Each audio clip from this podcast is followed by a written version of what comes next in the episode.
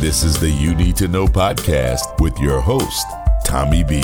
Welcome to the You Need to Know podcast. I'm your host, Tommy B. And with the You Need to Know podcast, uh, we talk to interesting people you need to know, you should know in business, community leaders, education, opinion leaders. You can find the show on Spotify, SoundCloud, Apple Podcast, and TuneIn. Just look for the You Need to Know podcast. Also, you can find us at castropolis.net. That's C A S T R O P O L I S.net. And you'll find other episodes along with great podcasts. You can stream us weekdays. So make make sure you check us out. Fortunate to have someone in education, which is definitely something, uh, someone we need to be speaking to these days. Uh, Dr. Reginald Turner, Dr. Reginald H. Turner, Executive Director of Clayton State University's CAPE program, and that's the Continuing and Professional Education program. And Dr. Turner, now if I get this wrong, Dr. Turner, you need to uh, uh step in, okay, and chastise me about your bio, okay?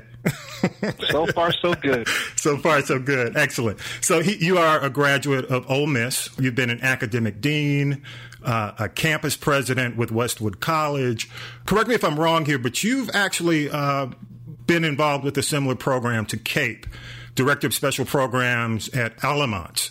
Community College in Graham, North Carolina. Is that correct? That's correct. And uh, you hold an MBA from AIU and a PhD from University of North Carolina, Greensboro. Dr. Turner is in the first year uh, at Clayton State University with the CAPE program. And uh, Dr. Turner, thank you so much for being on the You Need to Know podcast. Really appreciate it. My pleasure. One, one thing before we get started, full disclosure, I'm working with uh, the CAPE program. Uh, Dr. Turner uh, really has given me the opportunity um, to do a podcast class with Clayton State University University's CAPE program. Also, uh, I'm a native of Atlanta, so part of my youth was spent in East Point. So, and that's not too far from the campus, the uh, Clayton State campus. And many of my teachers came from what used to be known as Clayton State, and it's always been a quality institution. So I know you're you're, you're part of a a, a really uh, great program on the South Side, and and I know you guys are in, in multiple communities. Which other communities do you cover as well? I know you're in Clayton, but also in other communities. Which ones? So our service areas are Henry,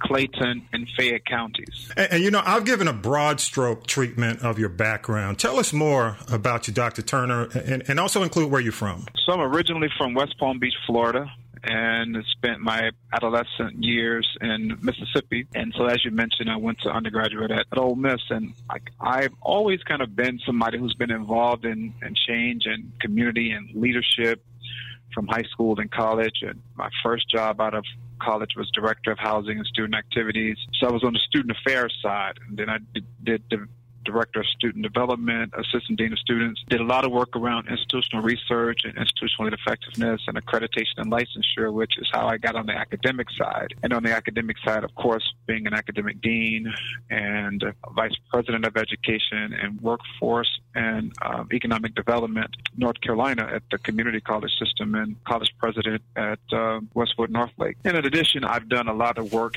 in a lot of community and civic um, areas and I had a stint at Technology Association of Georgia, where I was senior director of partnerships. And so, over my 25 year career, I've done a lot in in the um, higher education space, particularly around academic affairs, student affairs, workforce and workforce and economic development, as well as um, community partnerships. Considering uh, today's climate, uh, do you feel education is in a good place to accomplish positive change? Oh, yes.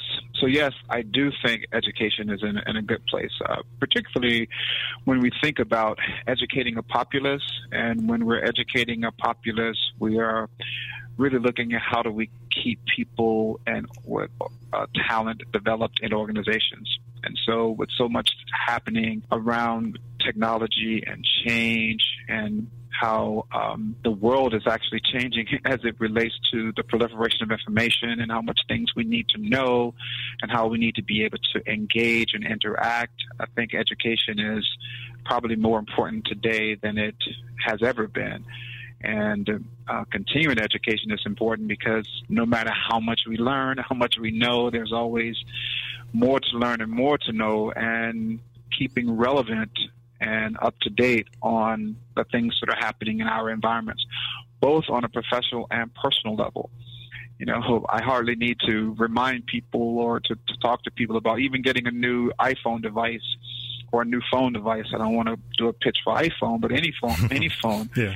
Um, with as much power as that device has, we only use about 10% of it if we only are texting and calling or using emails. So even um, learning how to engage with things that we do on a day-to-day basis could help make our lives much much more simpler or much more convenient. But without education, we can't we can't even engage at, at that level. Tell people or tell my podcast audience what the continuing education program is all about, and also who's it intended for. So. For almost 30 years at um, Clayton State, continuing and professional education has really served as the university's non-credit division, and we serve um, thousands of students each year from all across Atlanta and beyond, both in seat and online and uh, in a hybrid form. So our um, courses range from programs and open enrollment for both professional development and personal enrichment. And um, we offer more than 100 courses ranging from sewing to Six Sigma. And um, CAPE plays a critical and leading role in providing continuing education services to people of all ages and backgrounds. And we are constantly striving to improve and to innovate to serve our customers' changing needs the process of striving to improve, what are some of the challenges that you face? Well, as I mentioned earlier, um, technology is changing faster than education. and it's amazing, even though we're in education, we are sometimes the slowest industry to adopt to change. And with all this that's changing, trying to keep pace and keep courses relevant and keep courses up to date, keep equipment and technology up to date, and how to keep the community informed of what we're doing. Because there's so much competing for students prospective students attention it's hard to figure out what medium, what mode, what way we need to be communicating, advertising, marketing, and engaging to let them know. And um, how do we compete with others who may be offering the same course um, in a different format at a different cost? Um, and how do we differentiate ourselves from others who are not in the university space, but who may be able to offer some sort of credential or micro micro credential. Got it. So, so with that said, with the challenges, where do you see the opportunities? Is it also with technology? I do, um, but the beautiful thing about the opportunities are is with what the way that the educational landscape is changing. Continuing education is going to be even more important and prevalent um, because many many of our population now are realizing that they don't have to go to school to get a four year degree and take courses that they may not be interested in in order to be successful. So people are, are looking for ways that they can take things that are more short term, more stackable credentials, more ways that they can um, earn a certification or learn a trade or a skill and um, be just as productive, if not more productive in society than those who have college degrees. And also based on what's happening with our employers and our stakeholders in the communities, you know, they are not just looking for uni- universities to produce uh, students who have degrees, but who have specific skills, and sometimes those skills are not necessarily didactic skills. They're more mm-hmm. practical and pragmatic skills that um, they want their um, employees you know to have.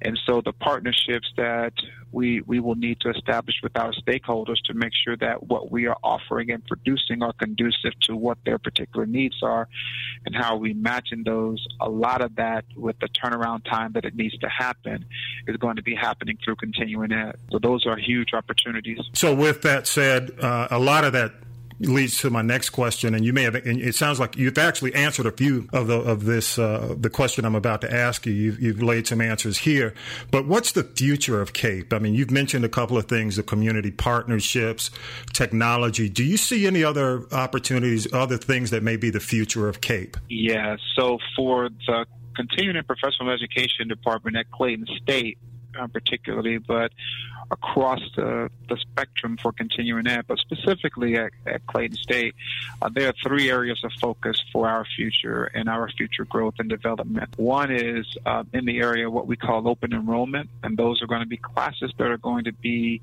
uh, both leading to a job or more community service based or leisure based, where people are interested in learning more about, um, as it may be sewing or taking piano lessons, or it could be phlebotomy or something in the medical field. So really being responsive to what the broader community needs and understanding what those needs, how those needs are different in our respective service areas. For example, um, a course offering may be more appropriate for Clayton State I'm sorry, for Clayton County than for Fayette or Henry County. Mm-hmm.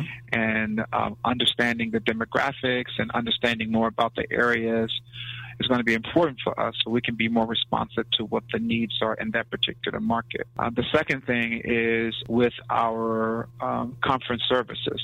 We um, are expanding how we're being able to respond to all sorts of needs that organizations and agencies are um, requesting for hosting conferences, seminars, workshops, or team building. And we have an entire university with a lot of opportunity to be able to assist those agencies and companies. And we do an okay job, but really expanding how we do that. Um, and we are now in the business of having a lot of camps that we offer during the summer. And those agencies would like for students to have an idea and a good feel for what it feels like to go to college and to interact with college students in some cases, and uh, to be on a college campus and to get prepared for um, this type of experience.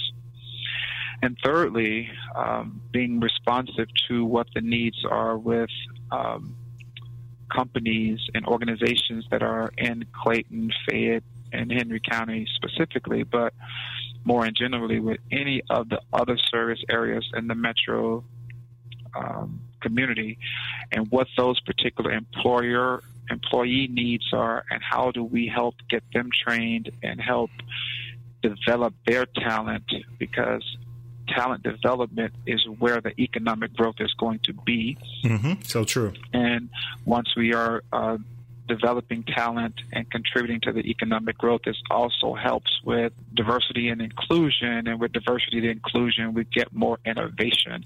And we, when companies are more innovative, they get to um, have a more sustainability and be more competitive.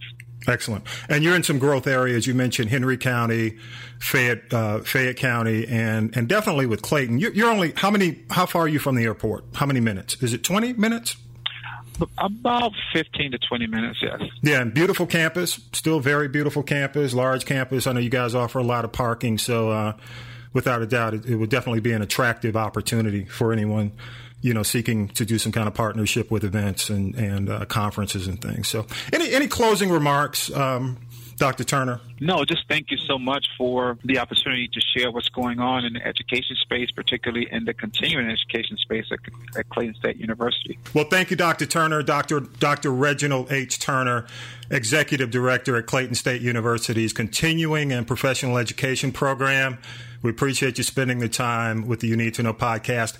If people are interested in reaching out uh, to to you or or just reaching out to get involved in the CAPE program, where should they go? They can me at Reginald Turner at clayton.edu or they can reach me at area code 678 466 5115. Dr. Turner, again, thank you so much for being on the podcast. And, and again, the You Need to Know podcast talks to uh, the people you need to know in business, community, innovators, influencers, pioneers. Uh, you can find us on Spotify, SoundCloud, Apple Podcast, Podbean. We're on TuneIn Radio. So basically, wherever you can find a podcast, we're there. Uh, just search the You Need to Know podcast. Also, you can listen on castropolis.net. Remember to listen, subscribe, share the podcast. And, and again, Dr. Turner, thank you so much for being on and thanks for listening.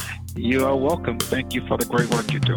You've been listening to the You Need to Know podcast with your host, Tommy B. The You Need to Know podcast is a production of the Castropolis Podcast Network.